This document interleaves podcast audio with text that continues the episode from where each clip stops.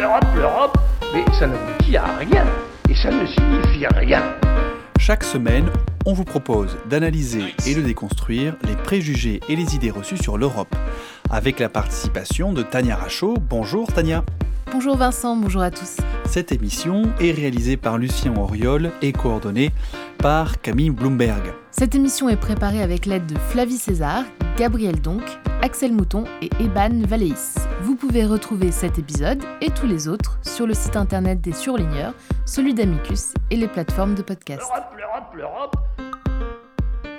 l'Europe d'une gouvernance acéphale, dépolitisée, désincarnée, aux mains des lobbies, cette Europe-là, elle ne nous défend pas. L'Europe, celle que j'ai connue quand j'ai représenté la France, il y avait environ 700 lobbyistes. Aujourd'hui, on va contester le chiffre, mais c'est un chiffre exact. Il y a 30 000 lobbyistes. Donc on a une Europe sous influence. L'Europe, l'Europe, l'Europe. Vous venez d'entendre dans l'ordre euh, Philippe de Villiers en mars 2019 et puis Jacques Cheminade sur Public Sénat en mars 2017. Quelle est l'idée reçue du jour?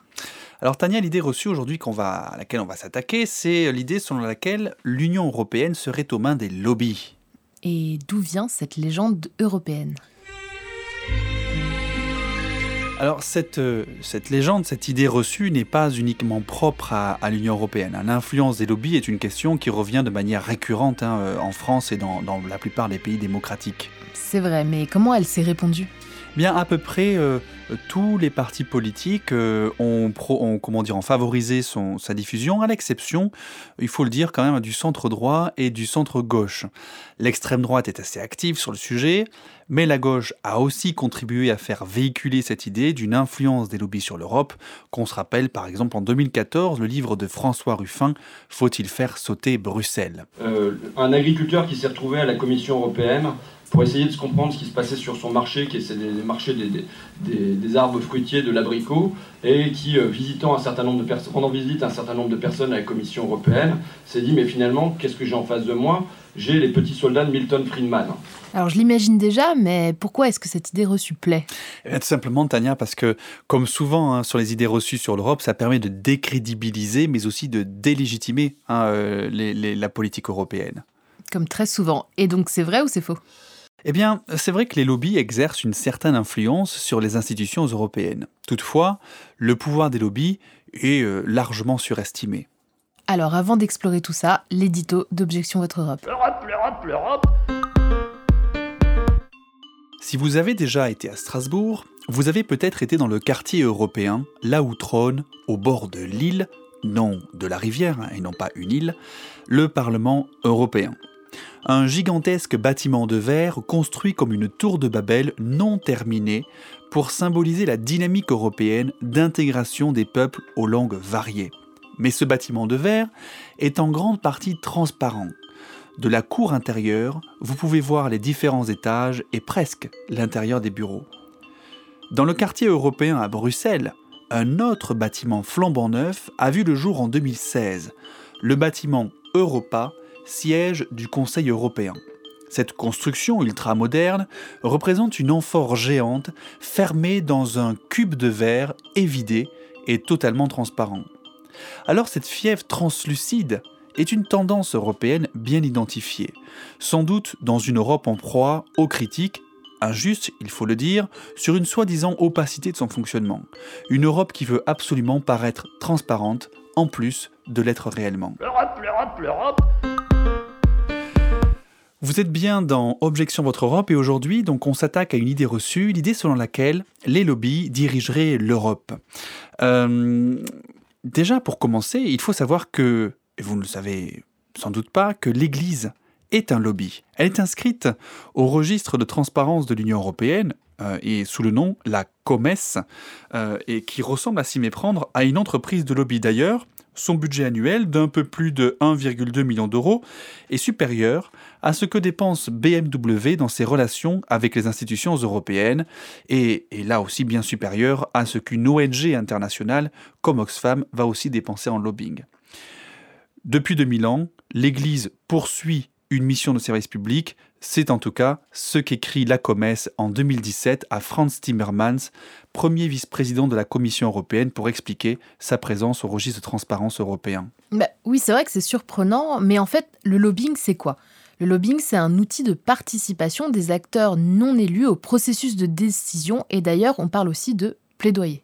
Oui, Tania, et quand ce sont euh, euh, les GAFA, hein, c'est-à-dire euh, les, grandes entreprises du numérique, GAFA, l'acronyme pour Google, Amazon, Facebook et Apple, eh bien, c'est parfois compliqué à gérer. Un ancien député européen, Jean-Marie Cavada, ancien d'ailleurs président de, de, Radio France, témoignait en 2018 à propos de la directive droit d'auteur. Ce sont des gens qui ont accès au Parlement européen. Ils sont chez eux, moi et trois ou quatre autres députés avons reçu entre 7000 et 10 000 mails sur notre ordinateur. Une horreur. Nous avons également eu droit à une campagne téléphonique massive avec toujours le même message. Allô, je suis au bureau de Jean-Marie Cavada? Oui. Il faut voter contre l'article 11 et 13. Mais de quel texte parlez-vous? Il faut voter contre l'article 11 et 13. D'un côté, on a Google et YouTube vent debout contre cette directive relative aux droits d'auteur qui renforce leur responsabilité lorsqu'ils hébergent des vidéos qui violent les droits d'auteur, et puis qui aussi les oblige à rémunérer la presse lorsqu'ils utilisent son contenu.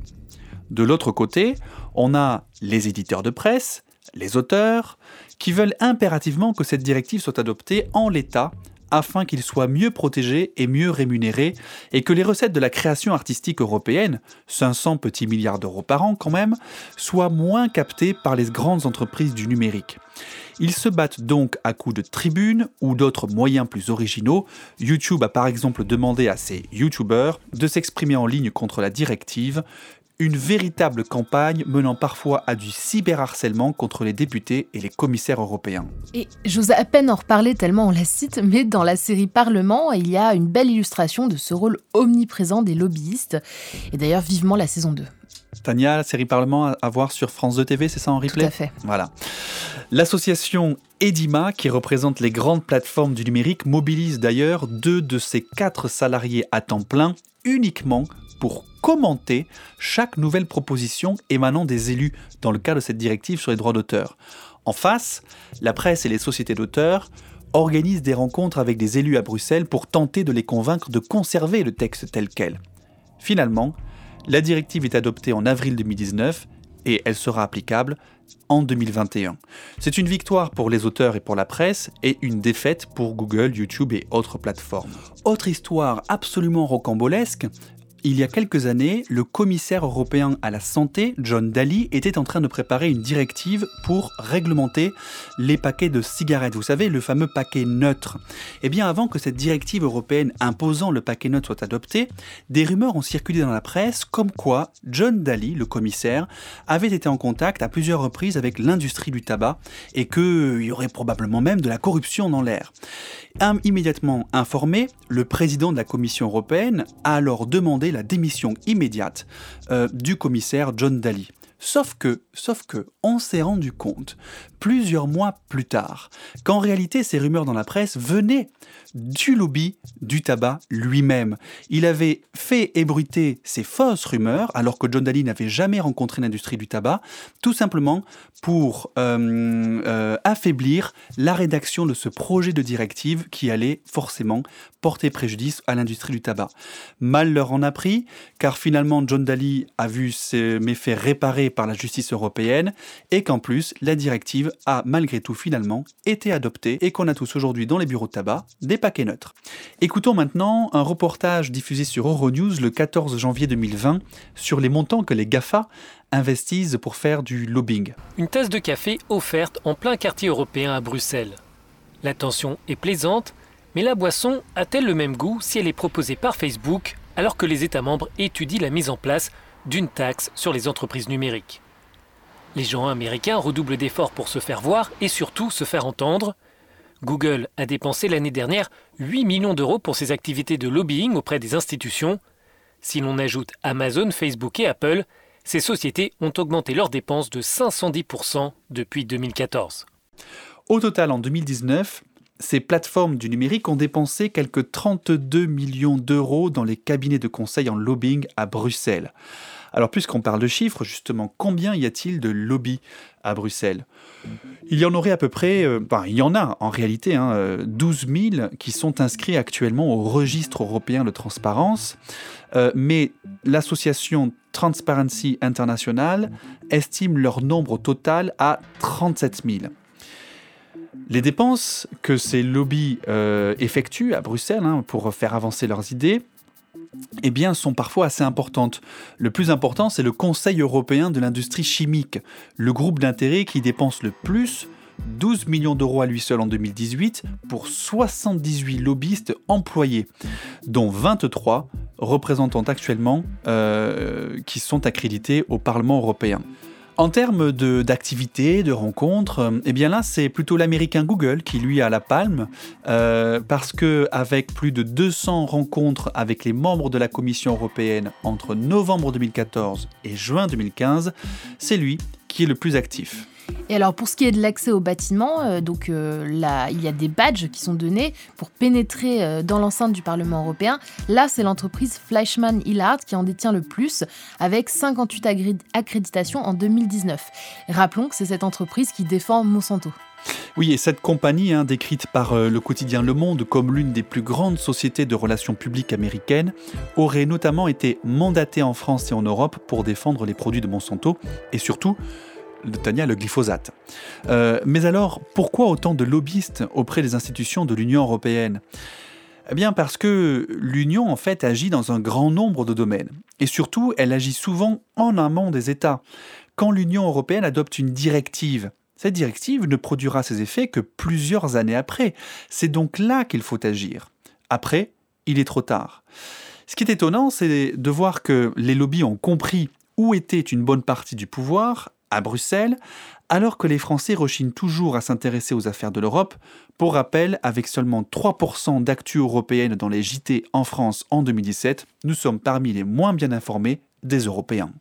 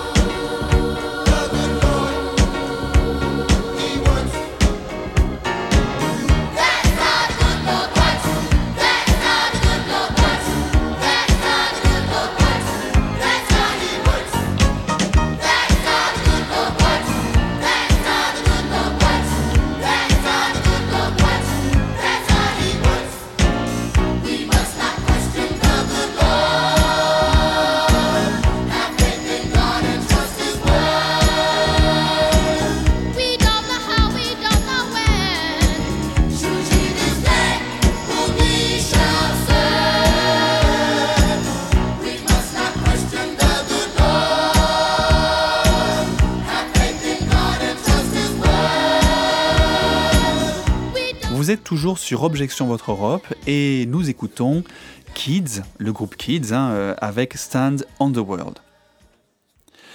Et dans Objection Votre Europe, euh, on se pose la question aujourd'hui de savoir si les lobbies dirigent vraiment l'Europe ou pas. On a vu qu'ils étaient très nombreux, qu'ils dépensaient beaucoup d'argent. Mais tous ces lobbyistes à Bruxelles, ils ne sont pas arrivés là tout seuls. La Commission européenne a une responsabilité dans leur intense activité. À l'origine, le lobby est là pour apporter une expertise que le législateur n'a pas. Et le sociologue Sylvain Laurens nous explique notamment euh, les origines du lobby à Bruxelles. Il est chercheur à l'école des hautes études en sciences sociales. On l'écoute sur France Culture. Au fil du temps, la Commission européenne euh, a énormément externalisé euh, vers l'extérieur euh, son besoin d'expertise et sur tout un tas de dossiers, elle est très dépendante du point de vue donné par les représentants d'intérêts économiques. Et une des façons de poser, de répondre à votre question, mais en le prenant dans l'autre sens, c'est quelle est la capacité d'expertise propre et au service du grand public de la Commission européenne sur tout un tas de dossiers. Et le pouvoir des lobbies n'est jamais aussi fort finalement que sur des dossiers sur lesquels la Commission européenne n'a pas un point de vue déjà nourri par une expertise autonome. Alors on peut même remonter plus loin que les années 60, dans les années 50, alors que vient de se créer la communauté européenne du charbon et de l'acier, la première base de la construction européenne, la Commission pousse l'industrie de l'acier à s'organiser pour pouvoir la conseiller. Il faut dire que les États membres n'ont pas donné beaucoup de moyens à la Commission pour fonctionner, qu'elle a peu de personnel et donc une faible expertise. Et c'est ainsi que se crée le premier lobby de l'histoire européenne, Eurofer. Tout premier lobby a travaillé auprès de la Commission européenne. On pourrait presque dire que les lobbies accompagnent la création de l'Union européenne et ce serait presque possible puisque c'est une activité très ancienne. Ah oui, effectivement, les lobbies ont, accompagné presque la construction hein, de l'État moderne et de la politique telle qu'on la connaît aujourd'hui.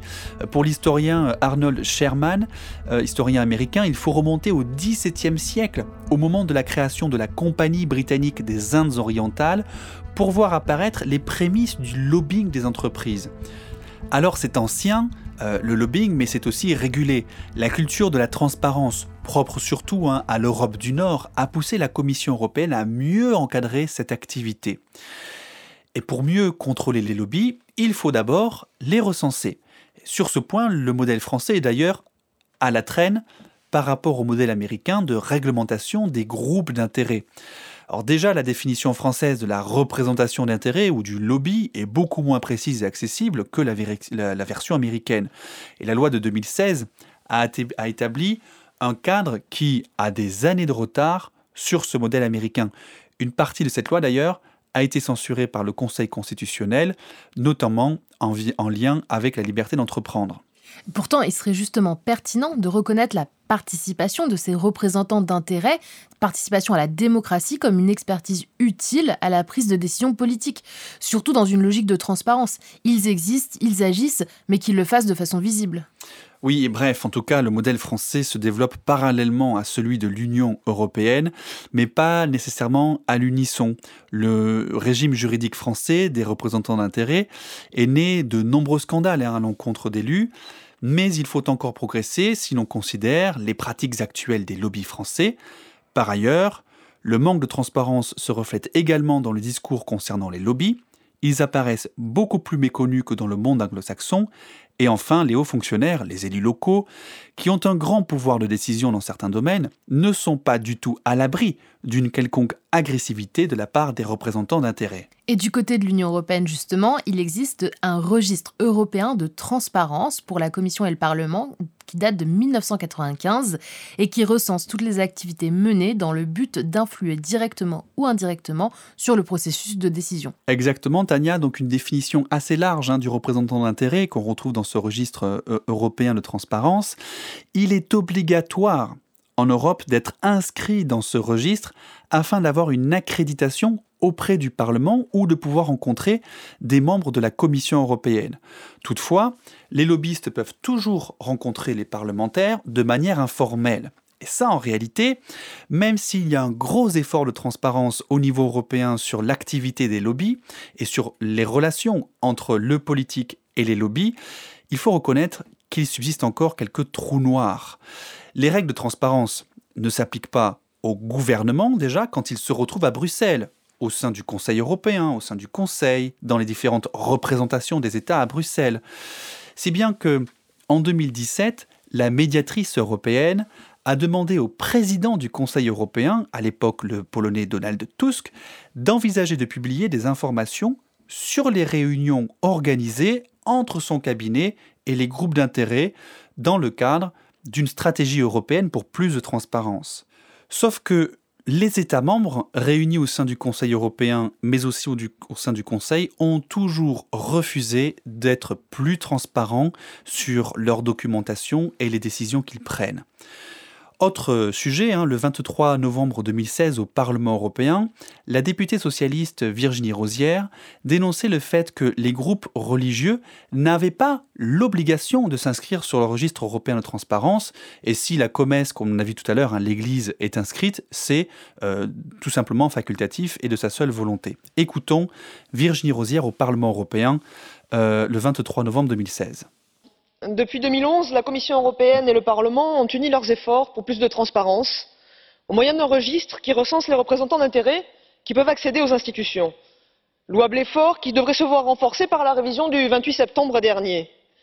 Malheureusement, une catégorie entière de groupes d'influence échappe à ces obligations. En effet, les églises et communautés religieuses sont purement et simplement exemptées d'enregistrement. Ces organisations ont déjà, du fait de l'article 17 du traité, un accès privilégié aux institutions européennes. Le minimum serait qu'elles se voient appliquer les mêmes obligations de transparence. En tant que coprésidente de la plateforme du Parlement européen pour la laïcité, j'ai pu constater lors de nos réunions la présence de certains groupes extrémistes comme Civitas ou sectaires comme l'Église de Scientologie. Et les failles instaurées par cette révision ne peuvent que renforcer leur capacité à influencer nos décisions. Nous connaissons leur force de frappe en la matière et nul n'est besoin de leur faciliter la tâche. Alors, à défaut de pouvoir pour l'instant prémunir nos institutions de l'influence de groupes religieux, exposons au grand jour leurs pratiques. Trop de droits, trop de libertés sont en jeu pour maintenir l'obscurité. Il nous appartient de faire la lumière et de faire en sorte que la transparence soit la règle. On voit donc que le lobbying est très actif, mais qu'il est aussi difficile hein, de l'empêcher totalement. La solution, c'est probablement de faire en sorte qu'il y ait plus de transparence dans l'activité des lobbies et faire en sorte aussi que pour cette transparence, médias, journalistes et citoyens soient plus présents à Bruxelles pour vérifier ce qu'il s'y passe et contrôler véritablement les lobbies et les politiques. Alors Tania, maintenant c'est le moment de votre chronique et vous allez nous parler de un lobby en particulier dont on a peu parlé parce qu'on parle toujours des gros lobbies euh, économiques. Ici, on va parler d'Oxfam, l'histoire d'un lobby qui dérape. Personne ne peut raisonnablement et sérieusement dire que la France est le pays des droits de l'homme.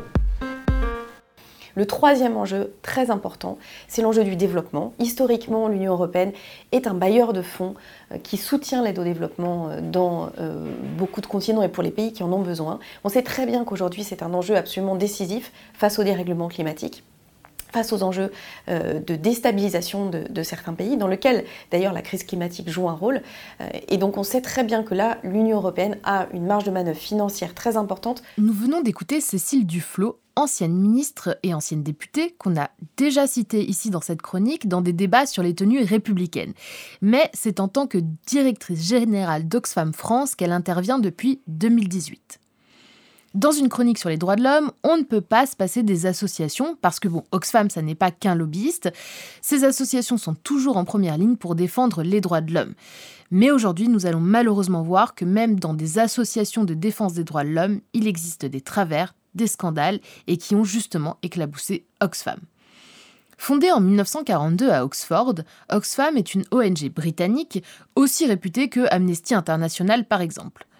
Elle mène des campagnes de mobilisation citoyenne et de lobbying, enfin on dira ici plutôt plaidoyer. Elle soutient des actions humanitaires d'urgence, des projets de développement et euh, l'ONG tient des boutiques pour vendre des dons de particuliers qui permettent donc de récolter de l'argent pour soutenir ses actions. Concrètement, l'ONG britannique réunit une vingtaine d'organisations, dont Oxfam France justement. Bref, Oxfam c'est grand et ça a l'air bien. Sauf que en 2011, au cours d'une mission en Haïti, à la suite du séisme qui avait ravagé l'île en 2010, plusieurs employés de l'ONG auraient fait appel à des prostituées, dont certaines mineures, je répète des mineurs, et tout ça dans des hôtels payés par Oxfam. Apparemment, il existerait même une vidéo d'une orgie avec des adolescentes portant des t-shirts marqués au nom de la structure. À la limite, si tout le monde est consentant et majeur, vous me direz que chacun fait ce qui lui plaît. Mais bon, ce n'est pas tout. En 2013 et 2014, des viols ou des tentatives de viol auraient été commis sur quatre employés de l'ONG au Soudan du Sud, ainsi que des agressions sur des mineurs bénévoles dans des magasins tenus au Royaume-Uni. Des éléments sont précisés par Hélène Evans, qui était directrice de la prévention interne d'Oxfam, et elle rapporte elle-même des cas d'agression sexuelle. Elle dénonce même l'existence d'une culture d'abus sexuels au sein de certains bureaux. Elle indique par exemple qu'un ancien humanitaire est accusé d'avoir forcé une femme à des relations sexuelles en échange de secours. En conséquence, l'ONG a perdu des financements et s'est retirée de certains pays où elle a opéré et elle a même licencié du personnel. Mais ce n'est pas fini. Après Oxfam, c'est le Comité international de la Croix-Rouge qui s'est retrouvé au cœur d'un scandale sexuel. L'ONG a révélé en février 2018 que 23 membres avaient quitté l'organisation depuis 2015 en raison de comportements sexuels répréhensibles. Ça arrive aussi chez MSF, Médecins sans frontières, qui a été confronté à 24 cas de harcèlement ou d'abus sexuels en 2017 au sein de son organisation. L'ONG International Rescue Committee a reconnu avoir eu au moins trois cas d'abus sexuels en République démocratique du Congo, tout en assurant avoir fait le nécessaire et avoir saisi la police et renvoyé le personnel impliqué. Et je vous passe les histoires d'abus sexuels sur mineurs, toujours euh, par des casques bleus qui agissent dans le cadre d'opérations de maintien de la paix. Bref, euh, ne peut-on plus faire confiance à ceux qui défendent les droits de l'homme? Je laisse la conclusion à l'ancienne haute commissaire aux droits de l'homme des Nations Unies, une Irlandaise à l'accent charmant, qui nous explique qu'il faut toujours continuer le combat pour les droits de l'homme. C'est toujours euh, vrai quand il faut battre pour les droits de l'homme. C'est pas quelque chose euh, qu'on a gagné et que c'est certain. Euh, quelquefois, comme maintenant, il faut vraiment se battre de plus en plus pour les droits de l'homme. Et je trouve que c'est les gens qui manquent euh, les droits de l'homme, qui comprennent l'importance, qui votent euh, pour les droits de l'homme, qui euh, travaillent pour les droits de l'homme. Je l'ai vu partout dans le monde. Merci Tania pour, euh, pour cette chronique et merci à tous de nous avoir écoutés. Objection Votre Europe, c'est terminé pour aujourd'hui. Rendez-vous au prochain épisode sur les ondes de radio, sur le site d'Amicus Radio et des surligneurs. Toutes les références et les extraits sonores sont à retrouver sur la page de l'émission et sur le site euh, d'Amicus Radio. Pour l'actu, comme toujours, vous nous suivez sur les réseaux sociaux. À bientôt.